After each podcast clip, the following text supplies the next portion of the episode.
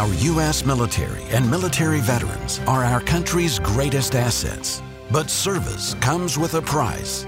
Post traumatic stress is our enemy, and our mission today is Operation Healing Heroes. Brought to you by Great Clips. Hey everyone, it's Jay Garstecki, and welcome to another episode of the Operation Healing Heroes podcast, where we document the lives of our U.S. military veterans one story at a time. In addition, we provide resources for veterans and their family members who may be struggling with post traumatic stress so they can get the help that they absolutely deserve. Be sure to check out our TV show, Operation Healing Heroes, on Discovery Channel, Waypoint TV, Wired to Fish TV, Amazon Prime, and YouTube. Join me today as we feature Scott Medlin, a United States Marine Corps veteran who served two tours during Operation Iraqi Freedom and then went on to a nearly 15 year law enforcement career. Today, Scott continues to serve as a motivational speaker, discussing the importance of mental health, healing, and growth. Operation Healing Heroes podcast is made possible by Great Clips, the world's largest salon brand with over 4,400 locations in the U.S. and Canada. Great Clips, it's gonna be great. And by Shure Microphones, the leader in audio electronics since 1925. Visit them at www.shure.com.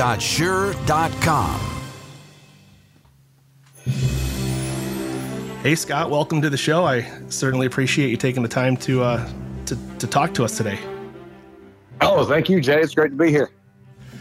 Hey, uh, just real quick, I'm just going to let our listeners know that um, you joined the uh, military in 2001. You were in from 2001 to 2007. Uh, you served two deployments during Operation Iraqi Freedom.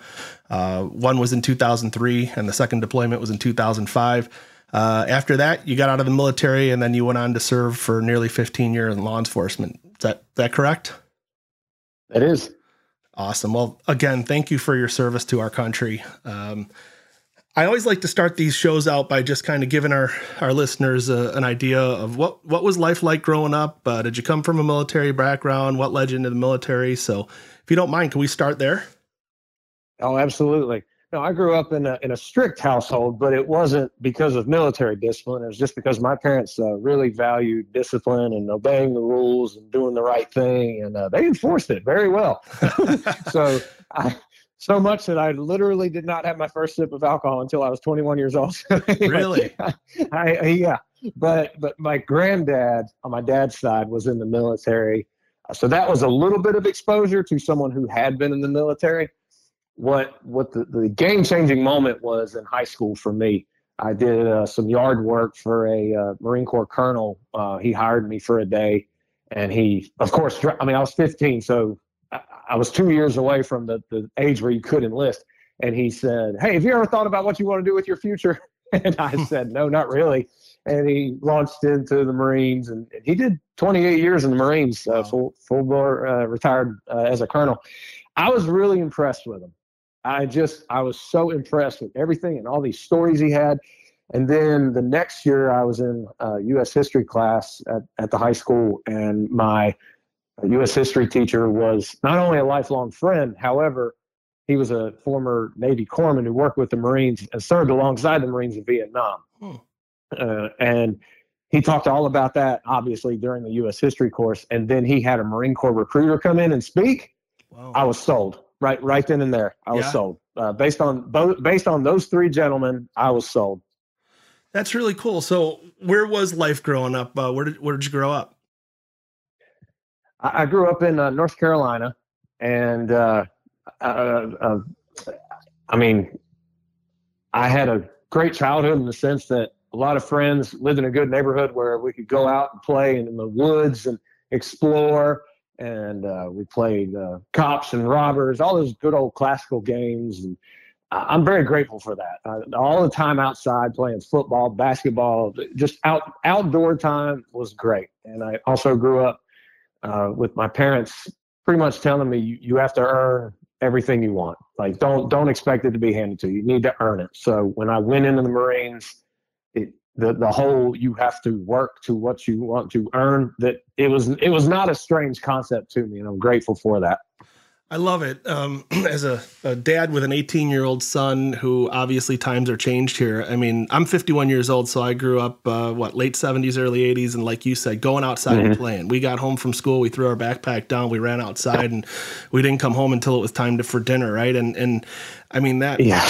I, I guess that generation is, is pretty much gone. I mean, it's, it's sad because I live in a community here where you can look outside and after school, you don't see kids playing outside anymore. And I think just, keeping people outside, there's a there's a lot to be said for that. So to to hear that you were did a lot of stuff in the outdoors is is great. Um, did you have any siblings? Yes, uh, two younger brothers. So I'm I'm one of three boys, and my middle brother and I actually, to fast forward just a little bit, uh, my middle brother and I were actually in Iraq at the same time in the same unit uh, in, in 2005. So oh. that was great to actually have family deployed with me. yeah. and then and then my youngest brother, he went into the army as a commissioned officer and um, he did his I think it was four years and then he got out. So, oh, so all, all, three, three of us went in all three of us went into the military, yes. But dad wasn't in the military or mom wasn't in the military? No, no, and uh, at first there was some apprehension. I'll never forget. I was I was 15. I was looking on the internet, and it was real slow internet. You know, the dial-up mm-hmm. modem and all that, and and the website was slowly loading. And my mom, of course, was like, "What is my teenage son looking at?" You know, she has every right not to trust me at that age. and, yeah, right. And, and uh, well, the Marine Corps website comes up. She's like, "Oh no, no, no, no, no, no, that's not happening." I was like, "Oh come on!" but once we got past that I mean, they they were very supportive of our decision to go in, all, all three of us. And did you guys go in roughly the same time, or? I went in in 2001. We're we're spaced uh, two years apart, so 2001, 2003, and then 2005 or six is when my youngest brother went in. Okay, so when you went in in 2001, mm-hmm. was it uh, pre 9/11? Actually, it was. And my very first day, I was at Parris Island June, July, and August of 2001. terrific time of the year to be there. and then uh, my first day reporting back to combat training from boot leave was 9 11 2001. Like we got off the bus for combat training at Camp Lejeune, and I'll never forget the Lance Corporal who, uh, for lack of a better word, greeted us off the bus. He said, A plane just hit the World Trade Center. And of course, we thought it was an accident, like a lot of people. That's the initial thought a lot of people had yeah. until we were able to get in front of the TV in the in the bus station and, and see, like, oh shoot, th- this this is more than what it is. So, needless to say, when you land your first day in combat training and there's a terrorist attack on our nation, it, it totally changed oh, the yeah. entire setting. It totally changed everything. Because my plan was to be in the reserves, go through college without any interruption, and then become commissioned and served however long I wanted to. All that changed uh, through, throughout the next six years I was in. Wow, that's pretty amazing. So, um, you went into obviously the, the, the Marine Corps, and you said your brother was he in the Marine Corps also? Your younger brother, the one that you served or uh, was he, on a deployment with? Yes. Yeah. Yeah, he was he was in the Marine. It's kind of funny. He had some of the same drill instructors that that I had. so uh, it was weird visiting him that uh, after he had gotten out of Parris Island, we went back to Parris Island, and some of these drill instructors who had yelled at both of us were all of a sudden like, "Hey, what's up, guys? How you doing?" it, it was odd, but yeah. So you guys didn't go in was, on like the buddy system or nothing, then, huh? No, no, no, no. We're two years apart. Okay. So I went in. I went in my after right after my senior year in high school, and he went in two years later after he graduated high school. Did you ever have any conversations with him to say if if you going into the military and he had uh, have uh, ever had an effect on him going in? Was it one of the reasons that he went in, or looking up to you? I think so. I, I think so. It, he saw how much it changed me, yeah, uh, and and how much more discipline and enthusiasm and and um, drive I had just to to work towards things and and have confidence towards things and also serving the country. I, I think yeah. people need to serve. I th- I believe I believe in maybe not mandatory service, but people really need to get back to serving in the military. That Amen. should be a very high priority, in my opinion. Amen. I agree with that 100%. I mean, I think our, our world would be a much better place. And I, I'm, I'm for, I didn't serve, so this is coming from someone who didn't serve. So I'm not sitting here throwing stones. But that being said, my my grandfather served, my father served, my brother served. Um, I, I didn't serve only because it was one of those things where my life path didn't lead me down that way. Right. I ended up getting out of school and getting a job that uh, was really good, and I stayed there for 26 years. Right. I stayed in, in and so it just didn't take me that way. But for me, this is my way of being able to give back and honor the men and women who did serve. But I do agree with you. I mean, I think that there's a lot to be said from a disciplinary standpoint and and just a direction standpoint for people. I mean, if if nothing else, right. I, I I've, I guarantee you, I don't know that I've ever spoken to a vet who hasn't said that some of the disciplines they learned in the military they still execute today in life. You know what I mean? Oh yeah, 100, 110%, 110%. And I heard a video of, of a sergeant major uh, the other day, and he was talking about the necessity of patriotism and wanting to defend the Constitution. And he said, that's what my Marines are doing. And, and I mean, that, th- those two words, patriotism, Constitution, oh my gosh, that, right? that just needs to be front and center of people's attention. You know, Americans, we, that we have to value that stuff. And uh, so, yeah, I'm a big proponent of people uh, joining the military. And I'm, and I'm glad my brothers and I did. Mm-hmm. Uh, I know people had mixed opinions about the, the wars that have been going on lately, but I, am still all I'm still all for people joining and serving. I'm with you on that, and and like they say, once a Marine, always a Marine, right? You're you will be a Marine to the day you die. Yeah, as long as you're, uh, uh, you know, not dishonorably discharged. Yes. Yeah, yeah exactly.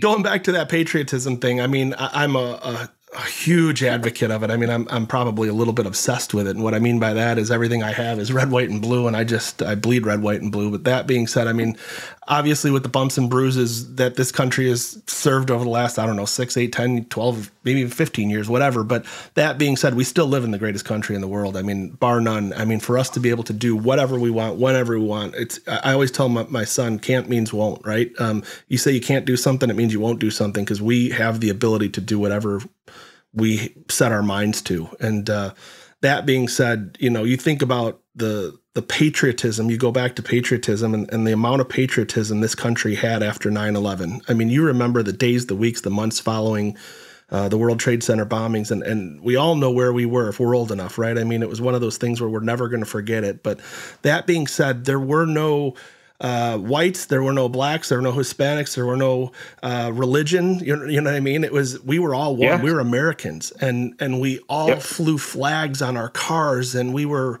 we were. It was the most solidarity I've ever seen in this country, and and it's sad to think that in just the 20 short years since 9/11, how far we've come away from that. You know what I mean? And and so I don't know, man. It, it hurts me to say that, but it, it's the truth, unfortunately.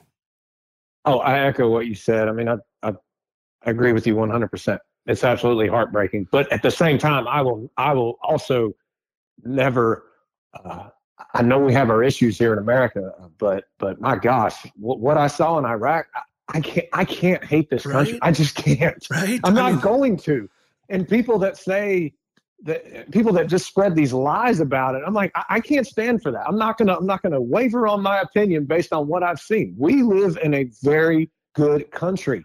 And I know as cliche as it sounds, seriously, if you think that it's some horrible oppressive nation, then just leave. Go. Right? I mean, go. And, and like, let me take you to where I saw. And you'll be begging to come back. Yeah, amen to that, brother. And and the thing is, is that, uh, and, and this is the truth. And and uh, unfortunately, you know, a lot of Americans we live our lives in this country, and we know no different. So therefore, we take this freedom for, that we have for granted, right? And and if people just took the time to understand that, you know, one freedom isn't free. It was the the, the men and women who served in World War II that provided our freedom for us. But number two, if you've never left this country, and and I'm not talking going to to Canada to go fishing or go to Mexico to vacation. I'm talking talking about truly leaving this country and like you did deploy to iraq or afghanistan and see the how people live uh, you know what i mean? And, and how the government controls income and doesn't allow you to do what you want to do and say what you want to say and be who you want to be.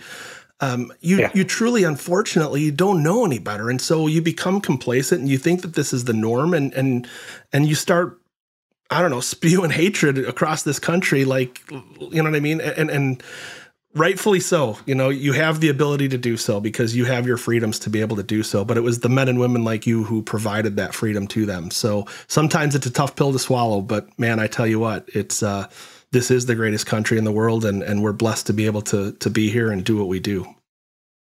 Amen. And we cannot take freedom for granted. That is for darn sure. No, I, I agree with that. Um, so hey, thanks for letting us know, you know, about life growing up. Uh, in our next segment, I'm going to take a, a, quick break, but in our next segment, I just wanted to, to see if you could give me an idea of what uh, life in the military was like. Um, I'm sure there's some memorable things regarding boot camp or you know some of the deployments that you're on, and um, yeah, if you don't mind, in our next segment, I think uh, we'll go ahead and uh, cover some of that information. Does that sound good? Sounds good to me. All right, we'll be right back. This week's nonprofit of the week is Boulder Crest Foundation. Boulder Crest understands trauma and stress. We know that traumatic stress is debilitating. Our mission is to help struggling veterans, first responders, and their families rediscover hope, purpose, and a belief in a future that is truly worth living. Our team at Boulder Crest uses the science of post traumatic growth to train participants through a proven process of transformation. We transform pain into purpose and struggle into strength. Visit our website at www.bouldercrest.org for more information.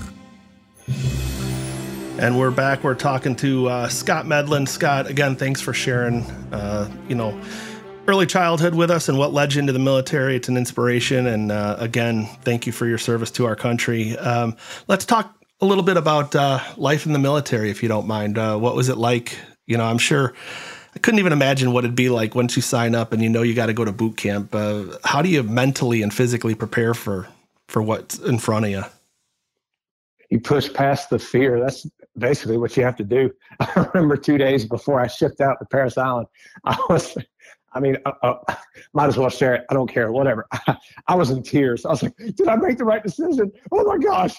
And, and then uh, two days later, I'm, i go through the MEP station, and finally we get on the van uh, to uh, go to Parris Island. And I'll never forget, we pulled into the gate, and then we pulled around the, the receiving office, and there was the drill center coming to greet us, and someone yelled in the van, "How much crack was I smoking when I started talking?"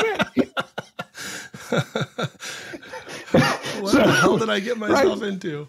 Yeah, but right then and there, I just said to myself, "You've got to trust this process." So many others have done it before. I was like, "You just got to trust this process." I mean, I, I knew I wasn't alone. God is with us all the time, and I just was like, "Okay, we've we've got to do it."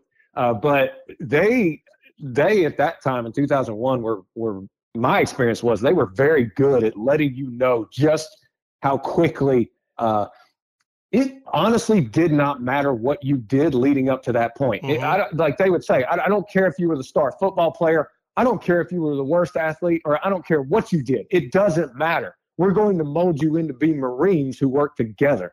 And that's what was really impressive to me. But yet at the same time, man, did they really knock us down. I mean, it was just, I mean, it was like, you know, here I am thinking, well, I've done this before, I've done that before. It didn't matter. No, you're all starting on matter. a clean slate, right? You're all at an even level. It, exactly. Yep. Yep. Exactly. Uh, and then I realized really quick all the things in life I had taken for granted, even mm-hmm. something as simple as sitting on a couch. I, I just took it all for granted.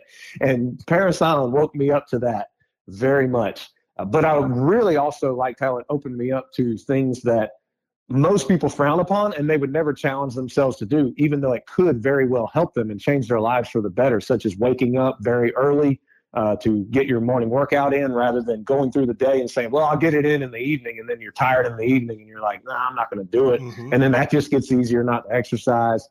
Uh, think, things like uh, uh, just getting done what you need to get done and you have to have the discipline to do it. That's really a lot of what I learned down there at, at Parris Island. And in addition to learning how to be a Marine ready for combat at any given moment.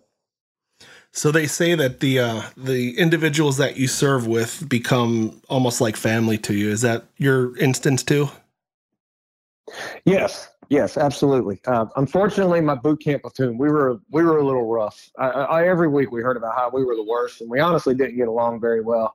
I'm not in touch with any guys from boot camp. It's a big life regret, but there are some who I was in Iraq with who I I still speak to to this day, and there are some who I haven't been in touch with, but I know if I reached out to them, it would be like there's no there was no time in between. Mm-hmm. Uh, there was there was one about a year ago. He and I had spoken in several years, and we we finally reconnected. And I mean, we talked and talked and talked. It was there there was no in between. It, it was amazing to me, and it was all because of the just the complete what felt like hell at times that we went through. Mm-hmm. And that's it. Yeah, I mean, it really brings you together. You you literally have to trust the the man or the woman standing beside you or next to you because they trust you just as much as you trust them, from what I understand. And it's, uh, I mean, it's important, and, and that's a bond that you really can't build in civilian life. I shouldn't say that. I mean, I, I guess different, you know, different jobs could could you you could do that you know maybe even a police officer. But that being said there's not many things in our civilian life where you depend upon that person so heavily you know standing to your left or the right. You know what i mean? And so i think that that's just amazing. And like you said you can go months if not years without speaking and and pick up like like you know you, you left off yesterday Oh yeah, I, and that's one thing I've really enjoyed, and I've I've always enjoyed reconnecting with Marines that uh that I was alongside with for sure. That's cool. So any uh any boot camp stories or anything you want to share where that was fun, uh whatever, any upsetting, sad, anything as far as the, the boot camp st- stuff goes? Uh, boot camp was just one of those where you talk about just roll with the punches and do what you're told to do as fast as you can do it just so you can get through it but yet at the same time they're building you up and that's if you're willing to listen and push yourself I, I was really amazed at how much I changed over those three months. So I don't know if any of your audience or people maybe wanting to get into the military and mm-hmm. particularly in the Marines, it, it's it's going to be challenging. But I mean, me personally, I never grew and and in a good way uh, through easy times it's always been through the challenges.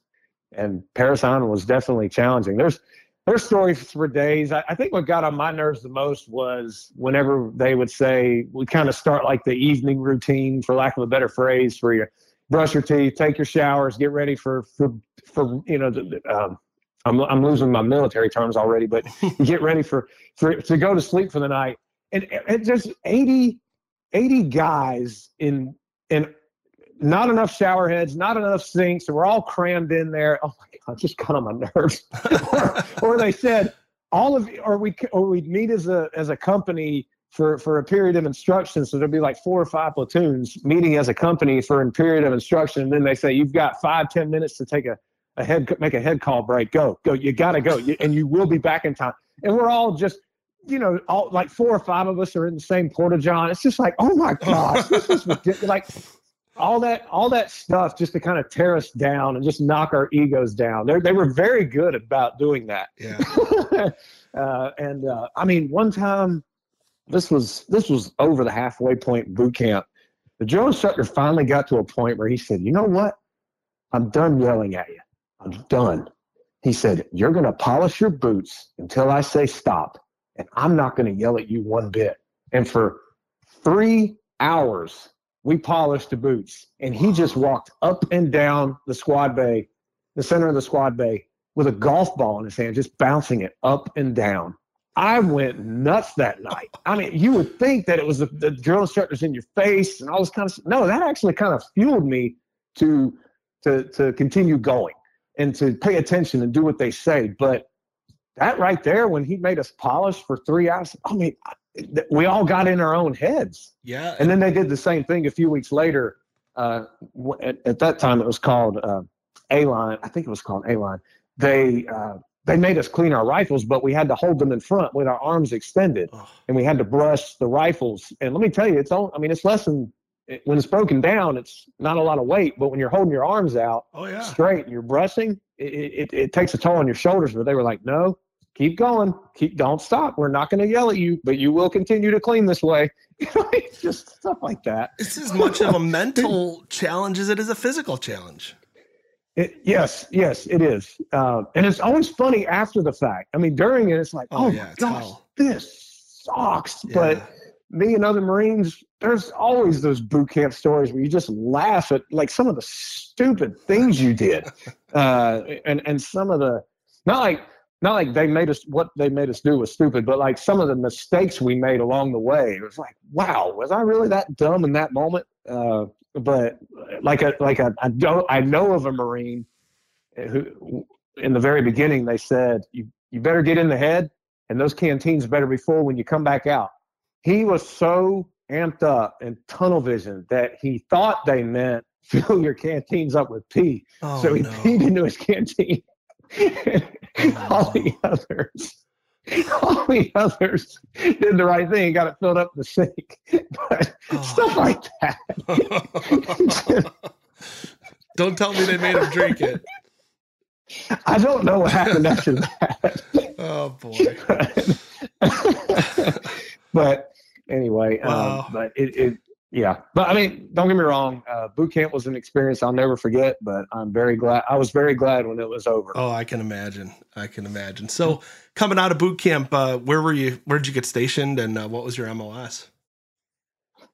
Uh, did uh, reported in for combat training on 9/11, and then spent a few months out at 29 Palms, California, for MOS school. And 29 Palms is a base where uh, it, it's a character builder living out there because there's nothing around the base and the weather. Well, it's the desert. I'm not a big fan of the desert. Yeah.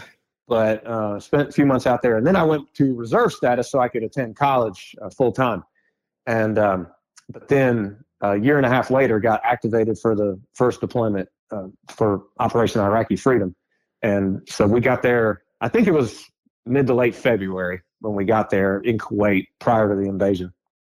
What was that like when you were coming in? I've spoke to several veterans that just said that, you know, you could never prepare yourself for it. You know what I mean? Landing in Kuwait, it was almost like you just couldn't prepare yourself. Yeah, you could definitely refresh like say okay, I've learned this, I know this, I'm, I'm and you could psych yourself up uh, and just say like I can do this, I can do this and I, and I prayed a lot, but I'll never forget when they. I was on a team of uh, uh Humvee drivers that was going to get some Humvees up to the camp where we were, and one of the sergeants said, "All right, look, I know we don't have any bullets, but the Kuwaiti police are going to es- help escort us along with the MPs, the military police." Mm-hmm.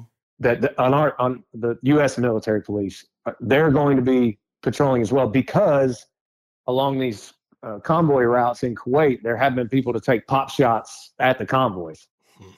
Right then and there, my heart sank. I was like, man, dang it, this is real. Yep. And not that I knew, not that I thought it was going to be fantasy mm-hmm. land and that war's a video game. Absolutely not. It's just that's when it hit me for the first time. Well, there's and, a difference uh, between feeling it and thinking it, right? I mean, that's exactly, exactly. I, I, felt it, and I remember also thinking, why are they not giving us bullets to defend ourselves if this happens? That I was kind of enraged at that, actually. Yeah. But, uh, but, but anyway, uh, yeah. So there was that. There was that initial feeling right there, and then the night of them saying the invasion has started I was still in Kuwait at a headquarters battalion, just man, uh, manning the radios. Uh, very, very uh, different night in the sense that they said, "All right, all the lights we've had on at night, all the flashlight, just everyone go dark, completely dark, because there were rumors of." Uh, well, there were quote intel reports of the Scud missiles coming over that Saddam was launching, and then also, I don't know if these were intel reports talking about possibly kamikaze pilots. So they wanted the bases and the camps all completely blacked out so that they wouldn't know where to where to crash the planes. That's, it, that's an experience you that you, you can't put it into words when you when you hear that kind of stuff, and then uh, knowing that there are other Marines out there uh, going in going into a country, not knowing how it's going to be. Yeah, yeah, it's uh, it, it can it can take a lot on the mind, but but that's when you have to have a good unit, that's when you have to be confident in yourself and your training. Mm-hmm. And I was confident in our training. We were Marines and we had the right mentality. There were some units I ran into in other branches of the military. I was like, man, I couldn't do it. Mm-hmm. Uh, so that it was it was definitely an emotional and mental roller coaster for sure, and physical as well because the sleep was on and off, stuff like that. And that was your first deployment in two thousand three. That was the first deployment. Yes, I mainly stayed in Kuwait on the first deployment. Uh, I punched into Iraq, into Iraq one time, southern Iraq for a resupply mission, And I was so glad to get off the base. My gosh, I was like, please send me into danger. I don't care. Just get me out of this camp. really? And you were and, a uh, radio operator? Yeah. I was a radio operator, but the very first deployment, I was only a lance corporal and I was just assigned to a headquarters battalion. So it was a lot of the kind of in the rear with the gear kind of thing. And I mm-hmm. Honestly didn't like it at all. Um, but because I was on radio watch or do what? How long were you there for? Both deployments were around six months. Okay. Yep. Uh, so in the Marines, they don't send you for a year, year and a half like the Army does. They, mm-hmm. they send you home, they, they send you, send you home, and then bring you right back after a little break.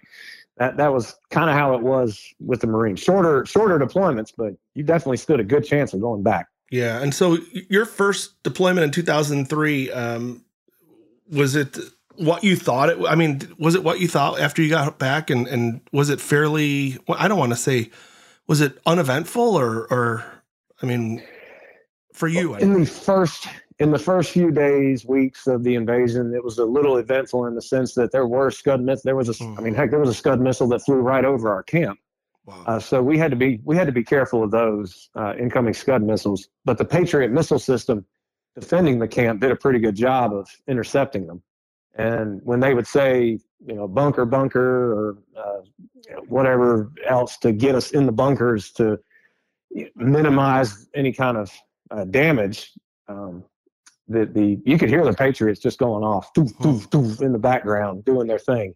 Uh, so that was a good feeling to know. But overall, compared to how my deployment in 2005 was, yeah, 2003 was kind of uneventful more of me just learning how to do my job as a radio operator more proficiently. Hmm. And uh, now, don't get me wrong. When I was on Radio Watch and I was able to get information from the on the radio from the units who were in Iraq, it was good to bring that information they needed headquarters to know about. So there was a purpose. I didn't feel like I, I was I didn't feel like it was a pointless role, mm-hmm. but I'm the kind of guy that was, would rather travel around, not do the same thing every day. So it was just more of a personality issue. But it was definitely important that we have radio operators communicating with those who are forward uh, to relay back to headquarters what they need and stuff like that. Yeah, absolutely.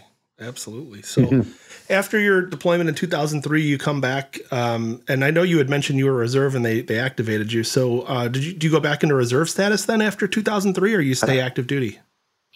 It, no, I went back to reserve status and went back to college. That was always a goal. Like when, when I when I get pulled out of college, there's there's no doubt I'm going back.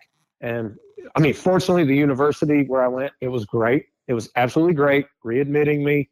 Uh, sometimes I would pick up classes that I had to to to uh, that I wasn't able to attend, stuff like that. It, mm-hmm. Very good process. I will give the university credit on that. I go back to you. I I go back to uh, the university, and I'm not looking at that place the same ever again. I'm like, this is paradise. Mm-hmm. I didn't get stressed about exams anymore. I didn't really. Yeah. I, I, was just having a blast and not in a rowdy, yeah. uncontrollable way. Just, I would organize capture the flag events on campus. I would just get to know as many people as I could. But unfortunately, at the same time, I was dealing with the inner battle of having an adjustment problem. Mm. As much fun as I was having, I was still having an adjustment problem in the sense of uh, kind of thinking about the deployment. Mm-hmm. And with the thinking of the deployment came the negative emotions that were attached to it.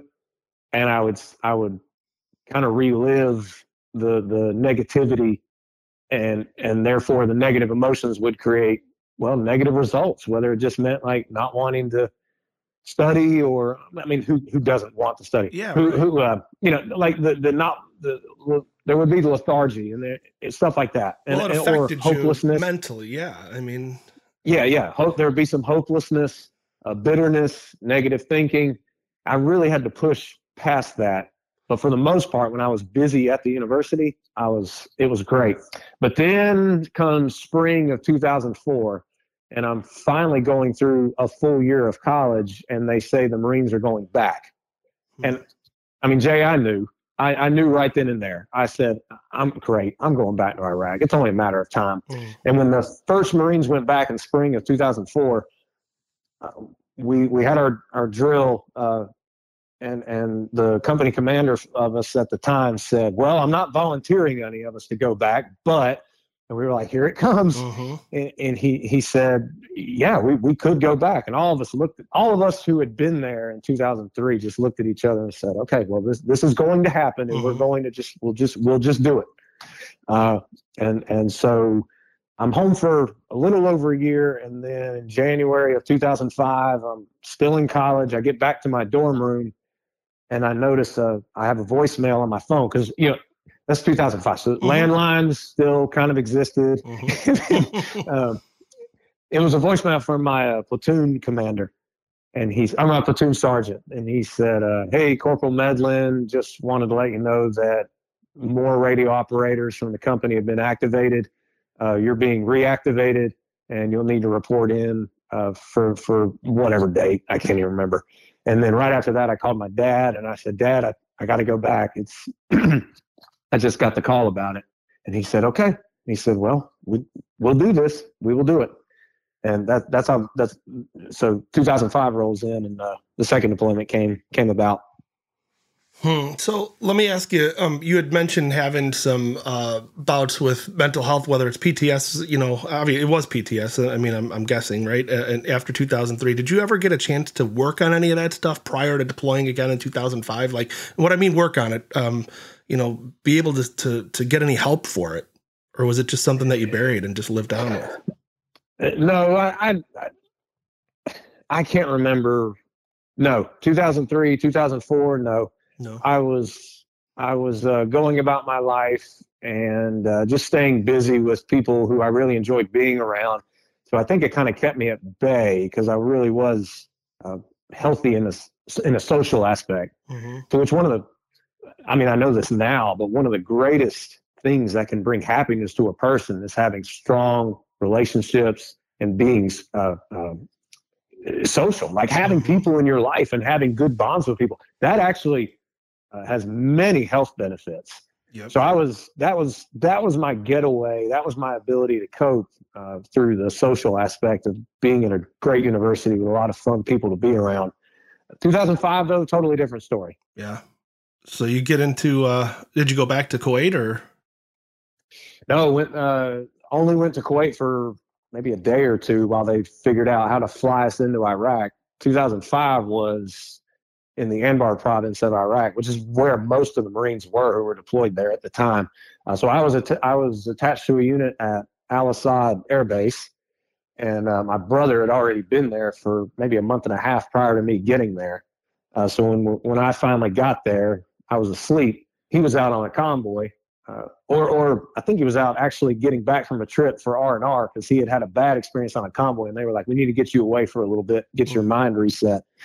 Anyway, he uh, I was sleeping, and he woke me up because we were excited to see each other, and we gave each other a hug, and then went back to sleep. And uh, th- there there went the uh, that started the 2005 deployment. Wow. So how old are you at this point? Let's see, 2005, I was uh, 22, I believe. Wow. Still a kid, man. Mhm. And so your your brother's Oh, two yeah. years younger than you. He's in his 20. He's 19, 20 years old. Uh-huh. He, he was 19, 20 years old. Oh yeah. Whenever whenever these big wars happen, most of the people fighting them for they're they're yeah, 18, Young. 19, 20, early Kids. 20. Oh yeah, absolutely. Yeah, That's absolutely. crazy. And, and I find it kind of funny actually, Jay, because I I would look at the captains and the majors as not old, but very well seasoned in life. And I'm looking back now, I'm almost 40, and I'm like, man, they were in their early 30s, you know. yeah. Yeah. And you thought they were old then. I know. It turns out it was only the, like the three star, four star generals that would visit us. They were the ones with some age on them. And even then, they were, you know, they were, they were late forties, early fifties. They, they didn't have that much age on them. They weren't like elderly. yeah. Yeah. So, uh, no, when a lot of the military is very young people, which is absolutely important. Why Yep. it's important for the teaching of discipline, self reliance, teamwork, the instant willingness to obey all orders, uh, uh, all ethical orders, but also small unit leadership and accountability. I mean, I'm repeating all this stuff I learned in the Marines, and they stressed it hard. Mm. And that's why I think that I'm not opposed to like 17, 18, 19 year olds being in there because one, you're in a unit. You, you don't have like an individual freedom thing going on like you do when you're a police officer. Mhm. But, uh, but yeah, it, it's very important. And it's just amazing how many young people were there. Wow. Just real quick, how long had it been since you had seen your brother before you actually seen him in Iraq? It had been a few months because he was activated either late December or early January. He was activated early January. I got there late February. So okay, so yeah, it was it was roughly two two months. Okay. And uh, like I said, I mean, he he woke me up and we gave each other a big hug. Uh, it was just great to see him. And actually, we weren't originally going to be in the same unit. Uh, I got orders to be at, I think, if I remember correctly, Al Taqaddum Air Base, and I, I didn't pitch a fit, but I, I asked very firmly to a higher up who was in charge. I said, "My brother's over there. I, why can't we be together? My family's not opposed to it as long as we're not stupid. Like we're not mm-hmm. going to leave the base in the same Humvee with right. the chance of it getting hit by an IED and we both end up dead. We're not going to get stupid, but it makes no sense why some other radio operator can't go to Al Air Base while I fill that the new radio operator spot in Al Asad. Mm-hmm. Fortunately, the chain of command did some did some work, and we were able to uh, be in the same unit. That's cool. They made that happen. Had had you gotten any intel from your brother prior to you arriving um, about what it was like there, or no? Oh yeah, we've been in touch, and he said it was rough. He he, he said certain roads were very dangerous uh, small arms fire, mortar fire, IEDs. He said it's all very real. Hmm. And in fact, uh, one uh, just before we got there, a warrant officer with the company, one of the convoy commanders, he uh, he he died from the IED explosion. It injured everyone in the vehicle, but he uh, everyone else in the vehicle, but he had passed away. Hmm. So I knew it was very real what we were getting into. Hmm. So fast forward into that deployment. Um, this is the one where you actually go outside the wire. You said right? Yes, I was uh, the radio operator for the recovery missions. So whenever a vehicle uh, related to our unit or one that needed to be recovered out there, uh, unfortunately, that had been uh, hit by an IED or whatever the case was, uh, I was the radio operator for the recovery team that would go out with a wrecker and a few military police units to go get the vehicle. And I saw all kinds of Humvees that were just in horrible shape. Hmm. And I saw uh, craters in the road from where the bomb had gone off.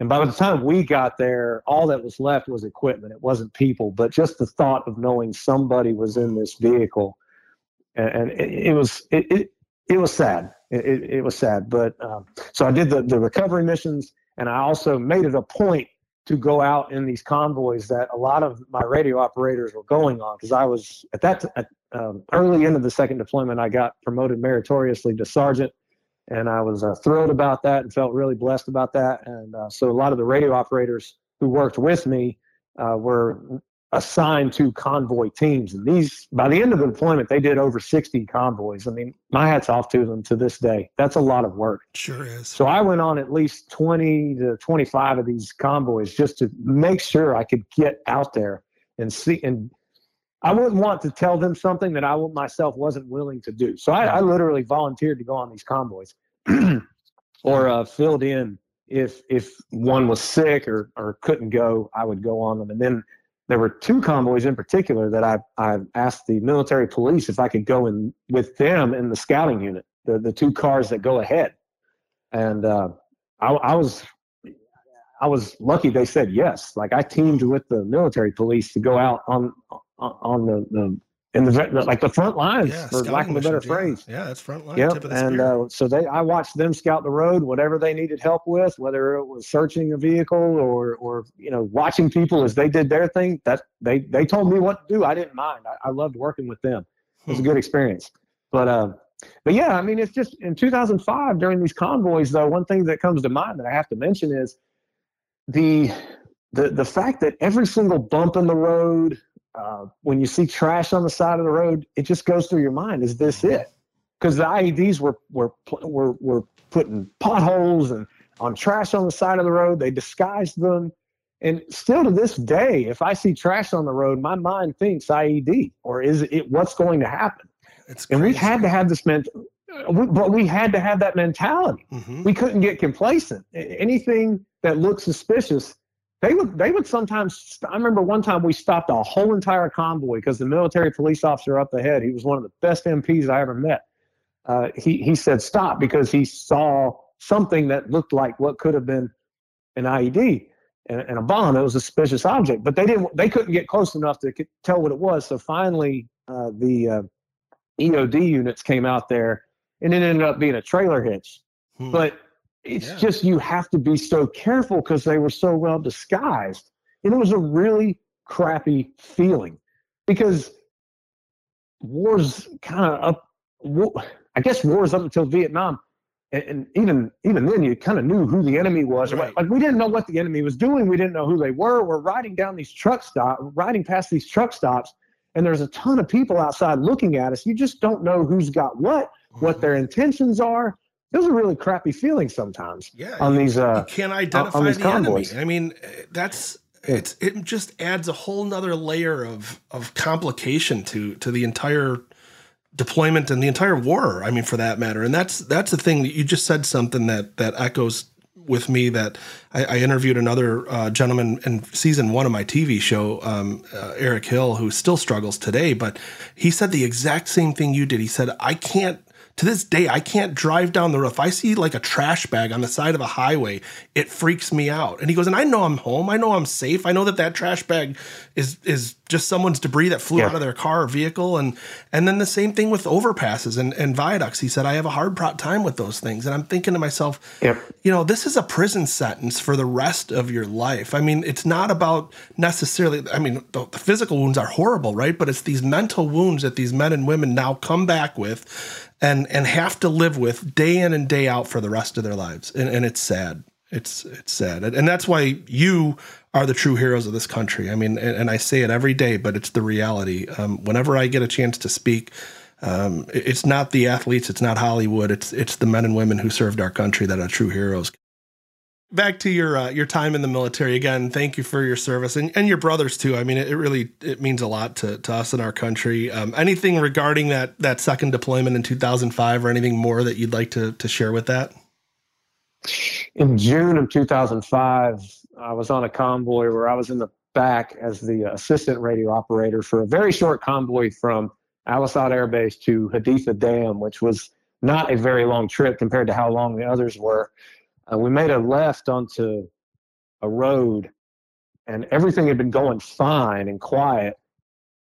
We made a left, and all of a sudden I heard boom, and my legs were thrusted to the left towards the center of the vehicle as I was sitting in the back right. And I thought, what in the world? And then we all started looking towards the center of the vehicle, assuming we had just been hit by an IED and it went and the blast went up through the vehicle. That's where we looked and we noticed really fast it was all still intact. And we all start yelling at each other, Are you okay? Are you okay? And then all of a sudden, another boom goes off.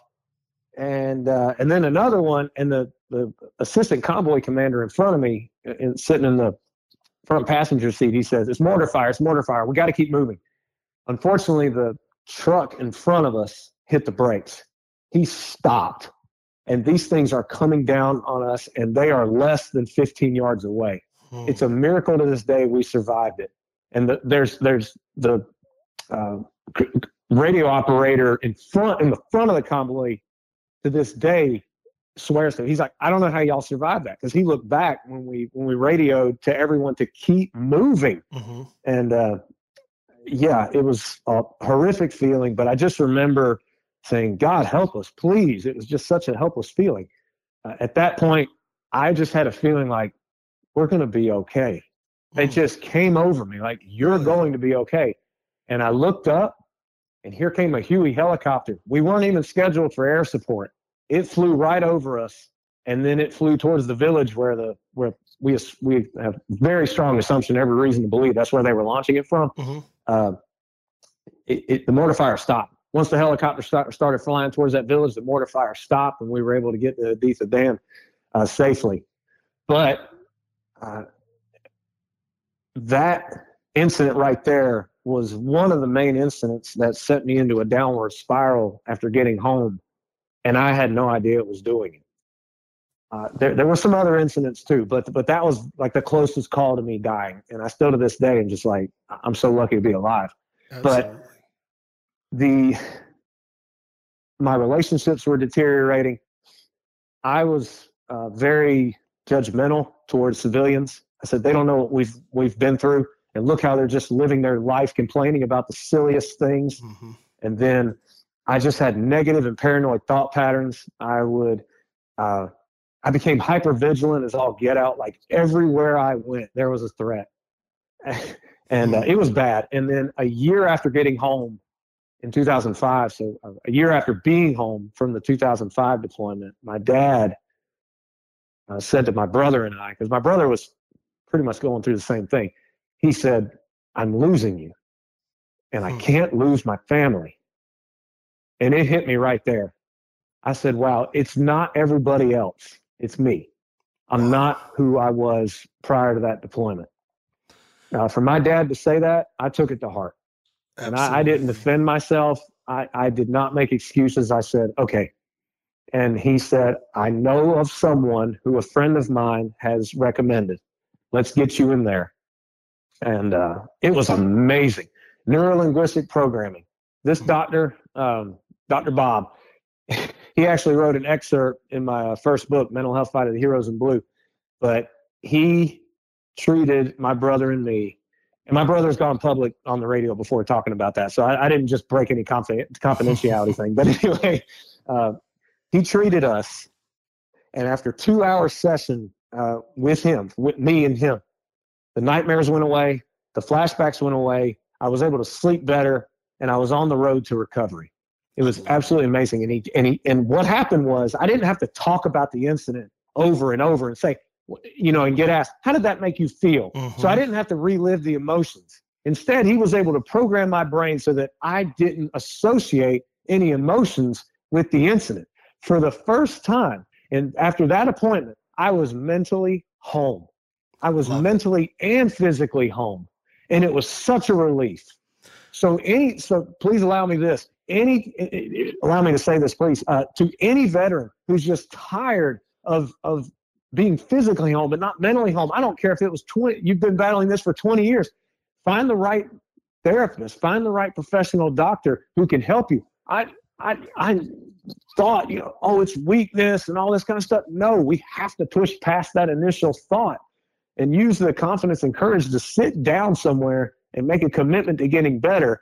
Now, obviously, I'm a big fan of neurolinguistic programming, but all that pain that you're going through and all the thinking of something and reliving it, that creates that can create a bad personality of someone who's hooked to their past and not creating a vision for their future. You don't deserve that. You don't deserve to live in your past. You deserve to create a future that you want for your for for yourself, your family, your friends, whoever.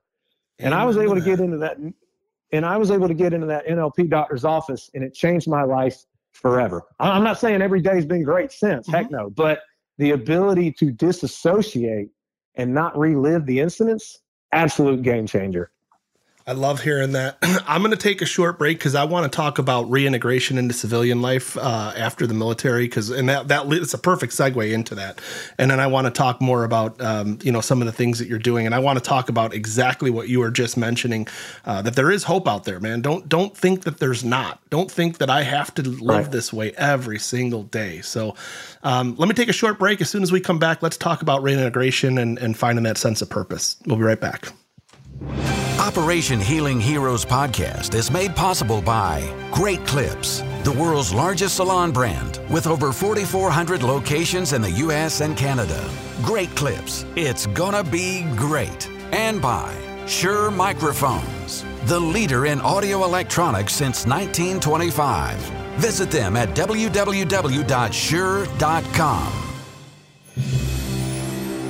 Scott, uh, welcome back. I appreciate you again taking the time to talk to us today. Um, you just touched upon something right before the break that is uh, near and dear to my heart, and the reason that we do this show, and that is um, literally one reintegrating back into society and finding that sense of purpose, but number two, um, understanding that there there is truly help out there. I mean, I, I know that I've heard other people said in the past that there's you know there's no cure for post traumatic stress. Well.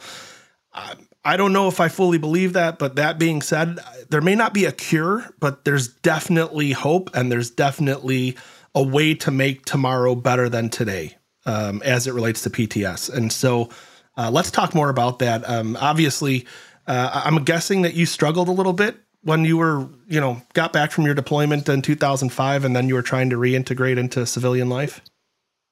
Oh, yes. Prior to my dad saying that uh, profound statement to me and then me getting the help with the neurolinguistic doctor, uh, yes, uh, th- it got so bad that there was one point during summer school of 2006 where I had a flashback. I went back to that mortar incident and uh, I, I all of a sudden looked up at the chalkboard in the college classroom and I was like, wait a minute, what, how long was I out? Mm. It was, I, I, went to the school counselor's office right after, and they were like, you had a flashback. But of course, I was like, oh, well, you know, maybe it'll just go away with time. I didn't really take it seriously, but I had a legitimate flashback. I, I wasn't on the floor, you know, yelling or anything like that, but mentally, I checked out bad. And you don't know uh, how long that happened, right? I mean, you no, I have no idea how long I was out. I, wow. I, I have no idea. Uh, yeah, I, I, have no idea how long I was out. I interviewed a veteran um, who did the exact same thing, and he happened to be on an airplane, and he checked out and ended up, unfortunately, and is by by no means is he proud of this, but he he ended up taking on a, a flight attendant and an air marshal, and came to and didn't even realize what had happened. I mean, and people look at this, and you know, as a civilian, like you said, we're, we're quick to cast judgment, right? We look at somebody and oh, right. they must be, they're they got their own mental issues, or they must be nuts, or something. You you have no idea what these men and women go through on a daily basis to just try and feel normal. I mean, literally, and. Uh, gosh, as someone who's who's studied this in the last seven years, um, I, I, I I can't say that I haven't fallen victim to this because we're all quick to judge. You go to a restaurant, you go someplace, and somebody's acting out or something, and, and the first thing you think of, ah, oh, they must be crazy. They must be. You know what? Um, I, I've tried to better myself, better my son, better my wife, our family, and just say, hey, give that person the benefit of the doubt before you cast judgment. And um, man, it's so hard. it is. It's it's. But but there's hope, and you you led on to that. And can you tell me more about uh, the treatment that you went through and and how it helped you reintegrate, or how it helped you from a, a, a mental standpoint? Oh, absolutely. Uh, for one, and like I previously mentioned, I wasn't reliving mentally the incident that almost took my life. I, if I thought about it, it was more of a third person point of view rather than first person living it. So I hope that makes sense. Mm-hmm. Uh, there, there, it was total disassociation, which was great. That enabled me to start living my life again and start planning for the future because I was not so wrapped up in a personality dwelling on the past. So, and then, and then after I got the help with neurolinguistic programming, I was able to focus on, all right, what do I want to do with my life? And so I graduated college and then got into law enforcement. I was thrilled, thrilled about that. But it also helped in the sense of not holding such a grudge on people because they don't understand what we went through because they most people haven't gone through the military. How do mm. you expect them to know what we we didn't know what we went through prior to being in the military. So I really had to drop that negative. I had to drop it. And when and when athletes and singers get all these accolades and everything, it, it can you can be like, what? What? What? But once again, I had to drop that. It wasn't doing me any good. Mm-hmm. It wasn't doing me any good at all. And the thing I didn't know up until like after being a cop for more than 10 years, our brains, just by innate wiring, attached to negative. You don't have to put any effort into being negative. Your brain will do it for you. And I didn't know this. The military, the military never taught us this. Mm-hmm. And and and, and uh, so that's just it. You you you have to think what negative thoughts or negative thoughts about negative experiences are holding me back from gardening constructive thoughts, inspirational thoughts that also can help our bodies as well. Because when you when you relive something, your body essentially can relive it as well. The cortisol fires off, adrenaline fires off. You're essentially reliving it physically as well. Mm-hmm. And your body can essentially become addicted to it, used to it. And, and you try to feel different. And it, people are fearful of of changing. Mm-hmm. It's really crazy. But but I changed for the better and I'm glad I did only because I put in the effort. And I was assisted by the doctor and and many other people. But I'm not going to knock the assistance by any means. But I'm glad that it was able to help me create more of a vision for the future and then also help me to drop this negative attitude on the civilians. So let me ask you this: Before your dad came to you and said, "Hey, listen, son, you're you're kind of broken, both you and your brother, and we need to fix you," you knew you were broken, right? I mean, you you, but you just got done saying that it was me, and and was your mind telling you something different at that time? Like you came back, you knew that you weren't the same person who left before the deployments, um, but did you? Were you struggling to figure out, you know, what is it that made me different? did you just feel like I feel like I'm normal. What do you mean I'm different? You know what I mean? Did you see it or no? I saw that that I was having these flashbacks, that I was not like every day I would think about Iraq. I, I realized that wasn't right, but I didn't know that I was becoming this cynical person, hmm. this judgmental person. I, it was everybody else. They were the problem, hmm. not me. Until Dad said something. So, it, in that regard. See, that's interesting. And and so dad obviously had did his homework and, and found you guys some some help uh, with with this doctor. And um, what can you tell me about the treatment process itself? Well, uh, he had me talk about the incident, but I was talking about it, and then he said, "Okay, pick, see yourself in that Humvee right before those mortars come down on on y'all or close by." He said, uh, picture yourself. Do you see yourself? And I said, yeah, I see me there. He's like, no, no, no, no, no, no, no. Do you see yourself? Look at yourself. Step out. What, what do you see? He had me describe what I looked like and all this from a third person view, like me looking at me mm-hmm. from a third person perspective. And then he said, uh, that, and then he said, all right, the mortars are coming down. How do you feel? how does that person you're looking at feel? I said, well, scared, helpless, pissed off, all these emotions. And basically, he had me talk through every single negative emotion. And since I'm Christian, he was able to say, have me attach those emotions to being loved by Christ. Mm. And it totally disassociated the negative impact that was having on me. Uh, and he said, "All right, you think about the incident again. Who do you feel like who, who who's with you there?" And I was like, "Well, Jesus." And he said, "Okay."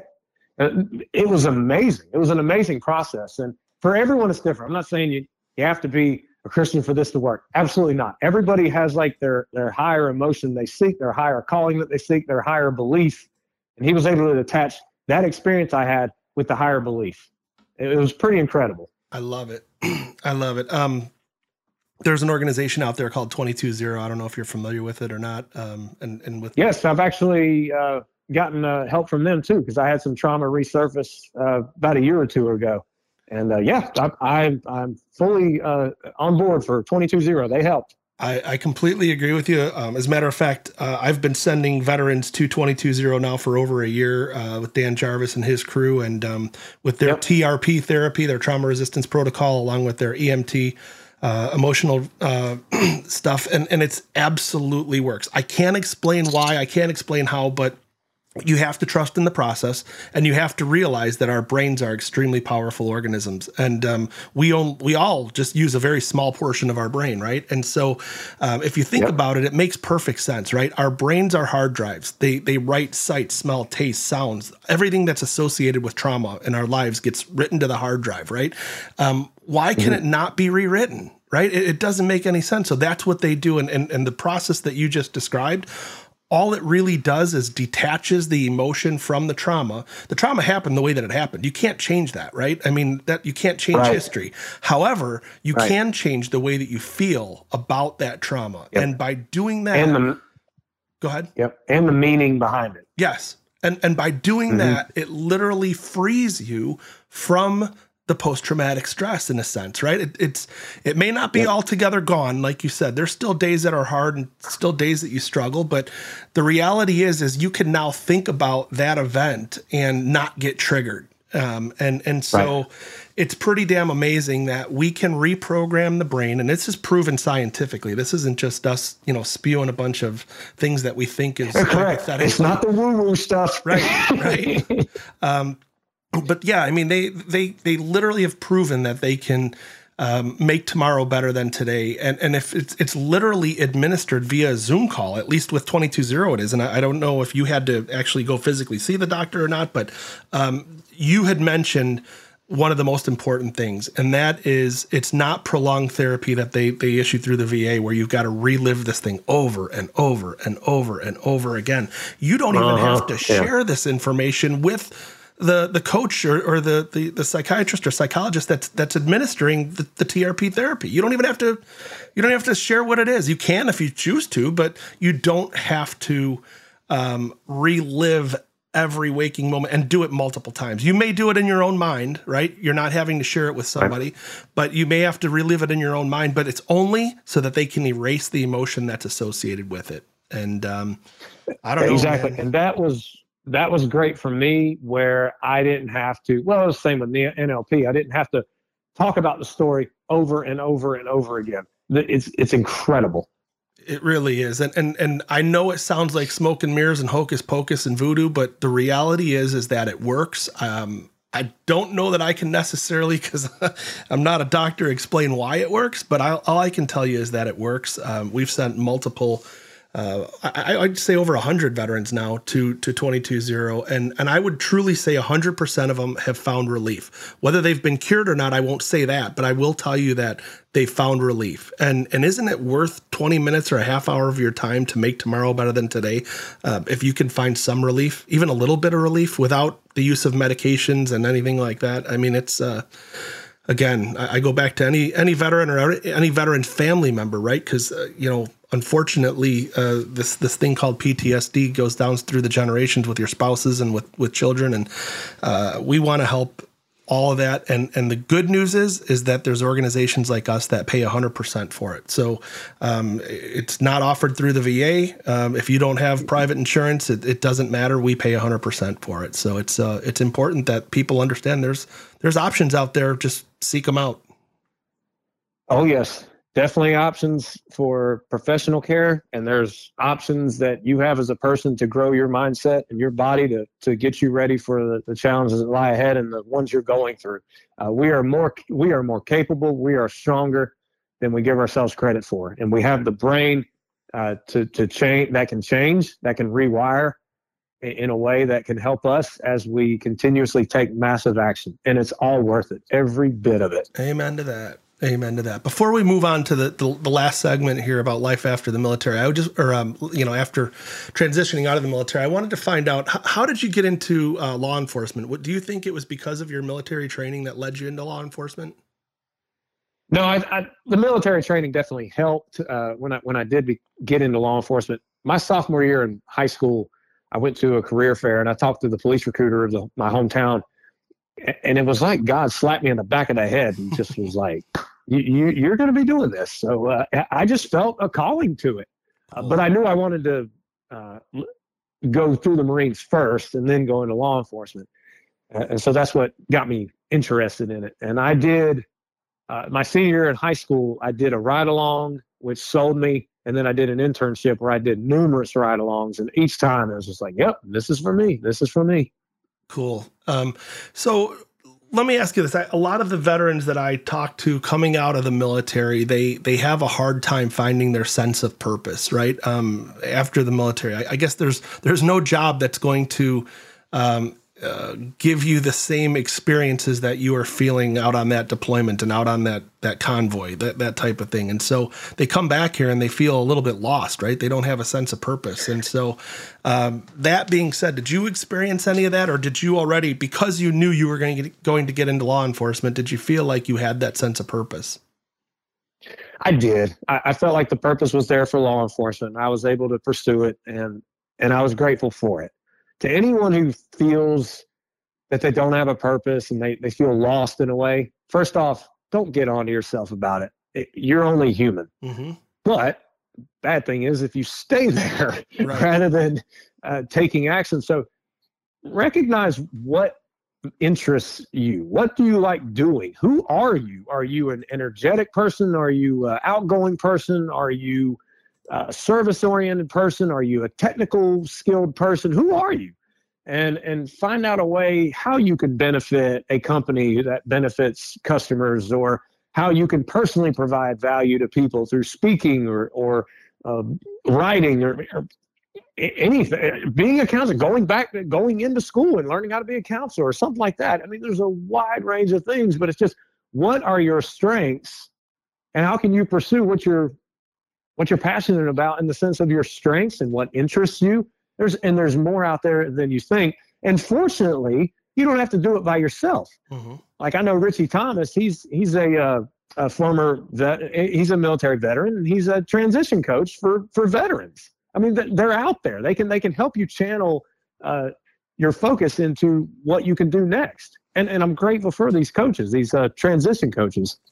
Amen to that. Um, and that being said, another thing too is is um, don't isolate right? Because that's the first thing we want to oh, 100%. That's one of the that is one of the worst things anybody can do is isolate. Like I said earlier, uh, I've I've recently learned that a lot of happiness d- depends on good relationships with people, mm-hmm. and so please do not isolate. Please.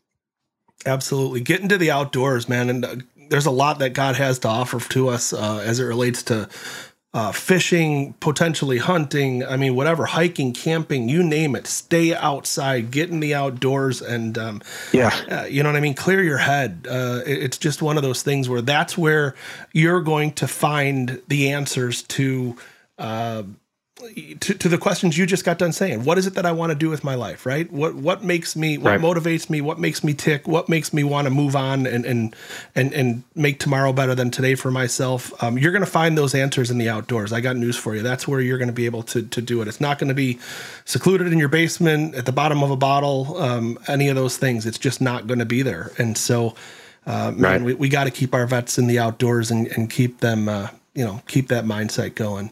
Um, one last question before we, we take a quick break, and that is uh, regarding post traumatic stress. Um, obviously, you suffered from it. Um, do you feel like you still suffer from it today, in a sense?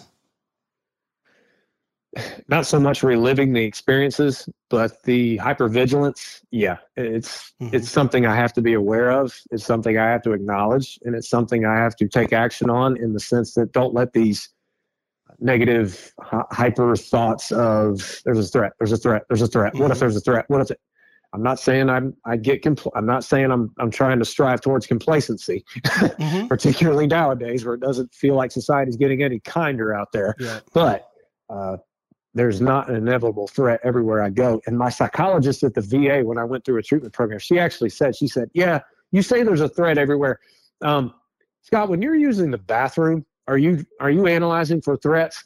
I said, no. She said, see, you have the ability to not be so hyper vigilant. I was like, oh yeah, yeah, good point. wow. All right, we're going to take a quick break. As soon as we come back, Scott, would you mind sharing with us what you're doing now uh, after 15 years of law enforcement and uh, and you know many years of military? Uh, if you don't mind, uh, let's let's talk a little bit about that. I know you've written some books, you've got your own podcast going. Uh, let's talk about that. Is that does that sound good? That sounds great. All right, we'll take a short break. We'll be right back. Operation Healing Heroes podcast is made possible by Wiley X Sunglasses. Wiley X is a family owned company founded by U.S. military veteran Myles Freeman Sr. with a focused determination to create the world's best protective gear for those that protect our country. Over 35 years ago, Wiley X was born on the battlefield Today, Wiley X continues to pioneer protective eyewear and sunglasses, not only for our military, but for consumers as well. Visit www.wileyx.com and support the companies that support our veterans. We're talking to Scott Medlin. Uh, Scott, thanks again for uh, taking the time to, to talk to us today and share your story. It's uh, it's amazing. Uh, it really is. I'm, I'm, so proud of you and, and, your service to our country and your and your brothers. Uh, I mean, it just means the world to us. And so again, I know I, I keep saying it, but thank you. Oh, I, I, I, it's an honor to be on the podcast. It really is, and I hope that at least one person who hears this, who might be in a bad place or just kind of struggling, no matter how long it's been since your last deployment or military service, whatever, just uh, hopefully there's a little bit of uplifting hope. Amen to that. Amen to that. So, talk about uh, life after the military. What's uh, I, I, know that um, you've got your own website, um, www.thescottmedlin. It's T H E S C O T T M E D L I N dot com. Um, tell us a little bit about that. All this started because, unfortunately, I didn't take care of myself mentally, uh, uh vigilantly at all uh, throughout my career in law enforcement. I had a lot of mental health ups and downs because I would say and believe the term I'm fine. Mm. Uh, so unfortunately, I battled an addiction. I battled more post traumatic stress. And uh, around 2016, I was pretty much in the prime of my career. My, my police canine and I that I'd been working with for three years, we were, we were doing great. We were finally getting consistent and I was loving it. And the job, unfortunately, became my identity. And uh, it got to a point where my wife one day when we were driving down the road, she said, I'm having thoughts of leaving you. Wow. Now, all, all the warning signs were there. I just didn't take them seriously enough.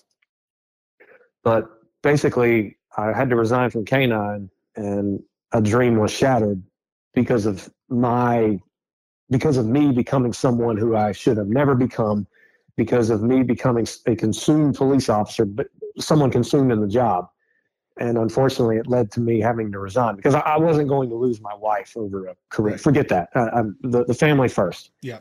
And uh, so uh, so I did that, and then for a year I, I struggled. I, I I didn't have that purpose feeling. I didn't because I didn't know about finding out what interests you or what what gets you up in the morning so far as your personality and what you like doing, those kind of things. And I went back to Dr. Bob because I was lost. And he said, Yeah, he said, it was pretty traumatic for you to lose your dog like that. And I unfortunately became resentful towards my wife a little bit for a year. And, and then in 2020, I learned that more police officers are dying by suicide. And that enraged me because one, it's happening. Two, I had been on the job for more than 10 years, and that's the first time I had learned it. So I thought to myself, wait a minute, mental health is clearly a battle we're, we're fighting. And you didn't, it's like there was no training about it. I didn't even know about it. Who knows if mental health would have been front and center just as much as training to survive a traffic stop would have been, how different my life would have been, how different many other police officers would be going through the career. Mm-hmm. Uh, it, it just enraged me. So I said, I'm going to get in on this fight to bring these numbers down. And I haven't looked back. I've been doing it ever since, and I've I've written four books. I've got a podcast, a YouTube channel, which is slowly but surely growing. Uh, but um, I've been blessed to speak from coast to coast to police officers and other first responders and public safety uh, professionals. And it's been great because I don't do death by PowerPoint. Mm-hmm. I, I, tell them my story, I, I give them information that we all should have been taught about, and I give them practical steps moving forward, and I challenge them.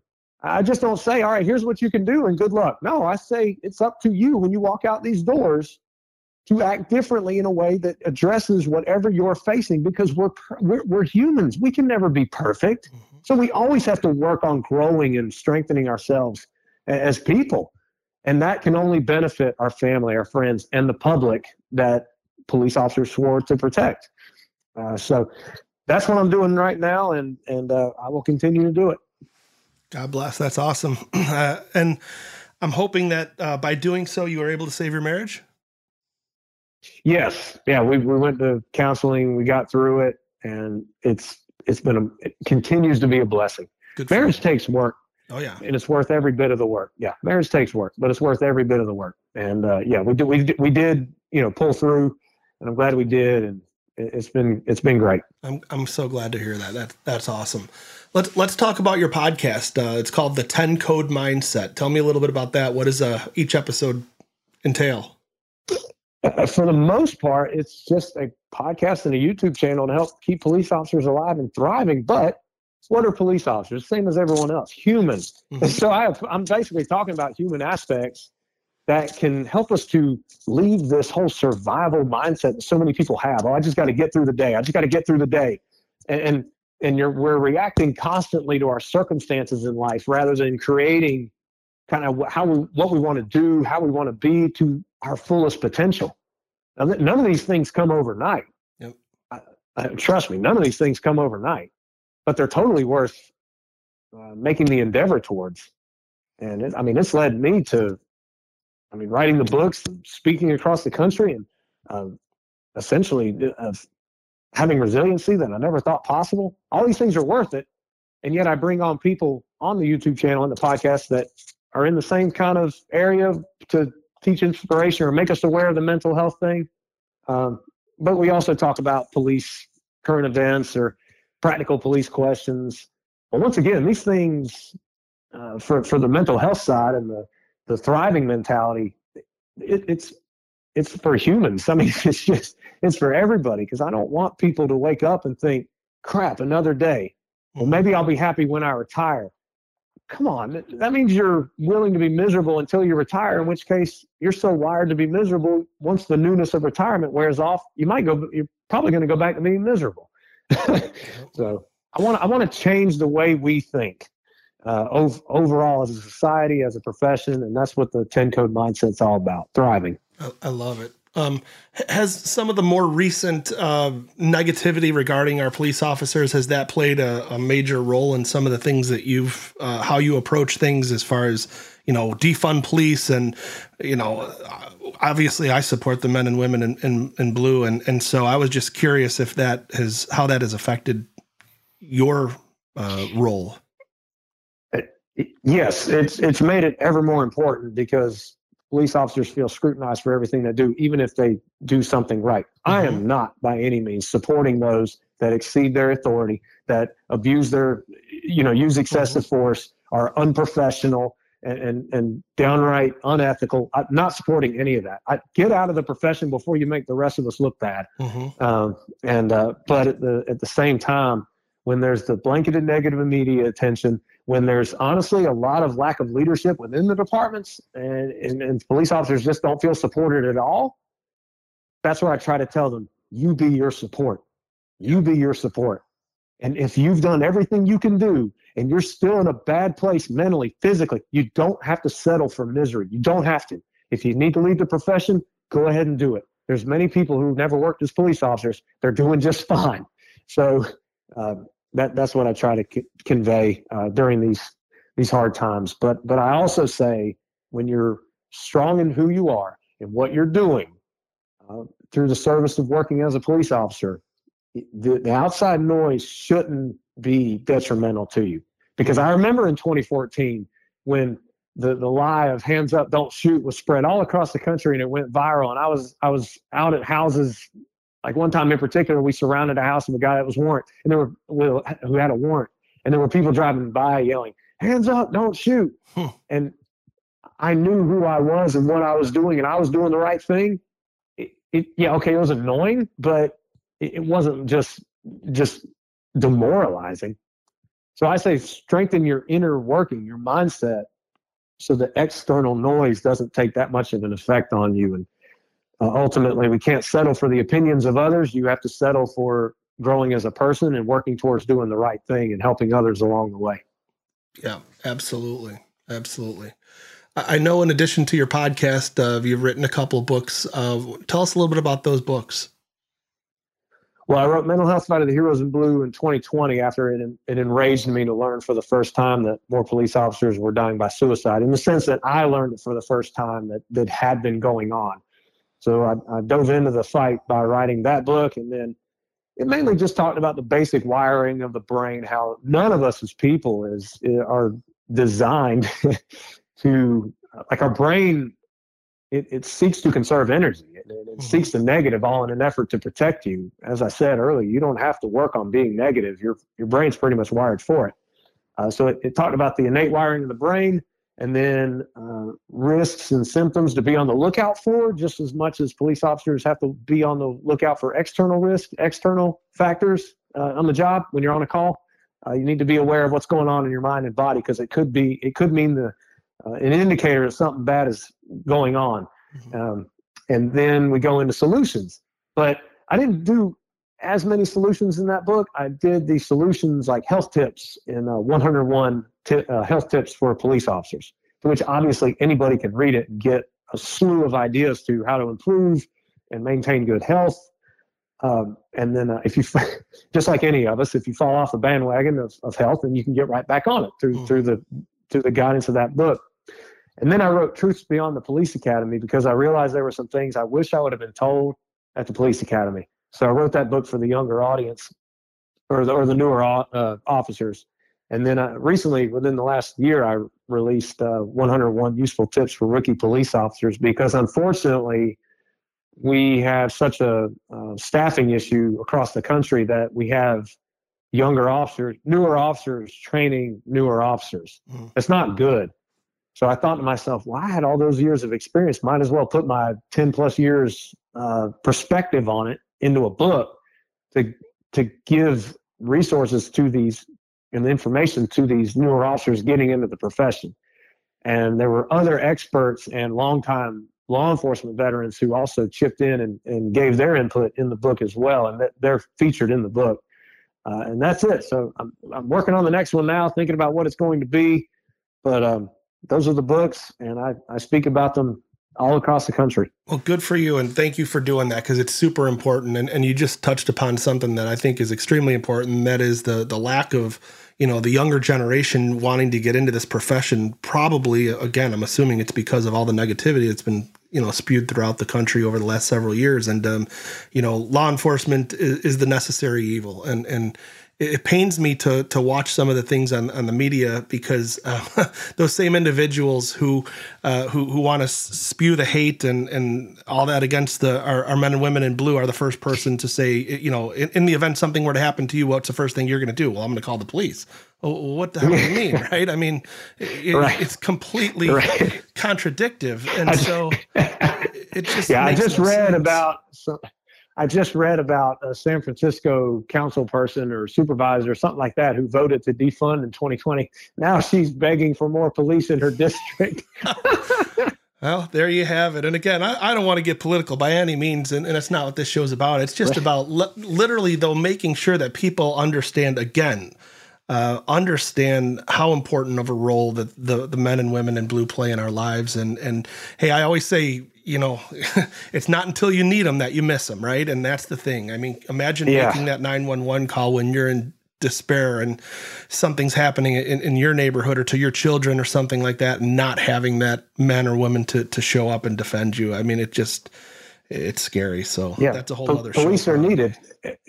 Yeah, right, right. But police are needed and police need quality training. Without quality training, which is lacking across the country in, in a lot of areas, unfortunately, it, it, they'll get the training in it, but we need very good quality training because you want very good quality officers showing up. Yes, uh, and that and that takes money. So uh, yeah, it takes a lot of money, dedication, and and uh, hopefully the culture will shift and, and get back more behind law enforcement so that uh, so we can have some law and order back. It's just very important, yeah. and uh, yeah. and we can all focus on uh, helping each other as people. Amen to that. Um, hey, I, I, certainly appreciate again you taking the time to talk to us and sharing your your struggles with PTS. Um, you know, to any U.S. military veteran member, family member, um, law enforcement, uh, first responder, anyone who who's struggling with post traumatic stress out there, listening to the show, what would you say to them? I would say acknowledge that you're human. Don't avoid shaming yourself, but you got to acknowledge that you're human and humans have to grow in order to get stronger. So when you grow, you have to raise your awareness, you have to raise your standards. You, you can't settle. You just can't settle for the negativity. You can't settle for letting the challenge defeat you. You can't settle for that. Raise your awareness. How are you doing? What particularly is going on within your mind and body that's holding you back from taking the next thing, which is massive action? And it, it, it's massive action overall, but it's small steps, one step at a time that can lead to a drastic change. And I'm speaking to you as proof of that. Mm-hmm. And don't, do not try to go about it by yourself. Do not. It's it's it's much better to have family, friends, someone else, or fellow military veterans you can talk to that can help get you through it. It's okay to say, "I'm I'm not doing well. What do I need to do better?" It's okay. We're human. None of us are going to ever be perfect. And uh, this reminds me of a quote that I've heard from one of my favorite motivational speakers. His name is Les Brown. He said, uh, when you do what is easy, your life will be hard. But if you do what is hard, your life will be easy. So put in the work. It's worth every bit of it because you can start living and not just be in the state of survival. I absolutely love it. What a great quote. That's very cool. And the other thing understand and notice the warning signs, right? How many uh, people want to deny the fact that oh, it's not me, or I, you know how much I hear that uh, somebody else deserves it more than I do as far as the the treatment or the healing process, right? Oh, there's there's men or women out there that deserve it more than I do. Well, that nothing is further than the truth. If you're suffering in right. any way, shape, or form or capacity, you deserve to be better tomorrow. That's all there is to it. And and and again, I go back to you know whether you're at the tip of the spear on the battlefield or you're in a horrible car accident. There's trauma of all different kinds out there, and uh, there's not a person mm-hmm. walking the face of this earth that doesn't have some form of trauma and some form of post traumatic stress. I, I mean, uh, it, it is what it is. And so that being said, don't ignore the warning signs. If if you've had to stop and think about it, that means that you probably need the help, right? I mean. Mm-hmm. Wouldn't you agree yeah, with that? Hundred percent. Oh, 100 percent. Yes. Cool. Well, any parting words uh, before we, we we wrap up here? I just want to say once again, it was great to be on the podcast, Jay. To anyone else, uh, to the, to the listeners, uh, it's been great talking to you, and I hope that uh, something I said was uplifting, or if not, made you laugh about, or or reminded you of a funny boot camp story, or whatever the case was. well, Scott, again, uh, I, I, certainly yeah. appreciate it. And uh, how do people get in touch with you if they'd like to uh, hire you as a motivational speaker, or or hear more about your your your podcast, your book, um, you traveling the country, sharing the wealth? Absolutely. My email is scott at thescottmedlin.com, but you can go to thescottmedlin.com where you can actually get a free mental survival guide.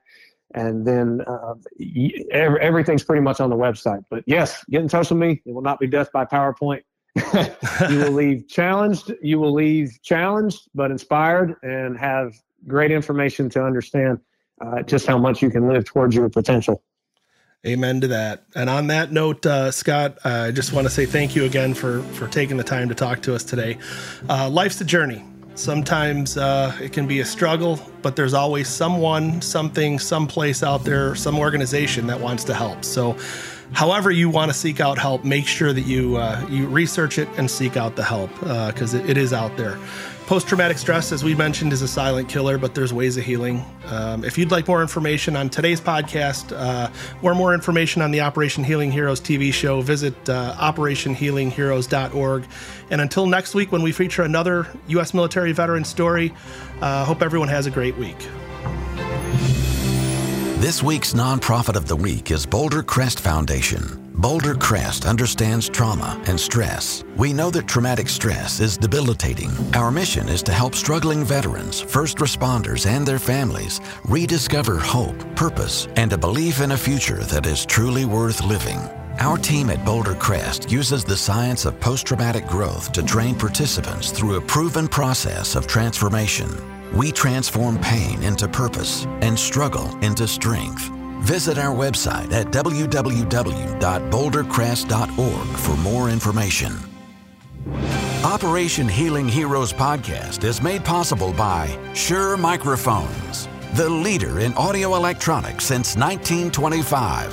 Visit them at www.shure.com and by Great Clips, the world's largest salon brand with over 4,400 locations in the U.S. and Canada. Great clips. It's gonna be great.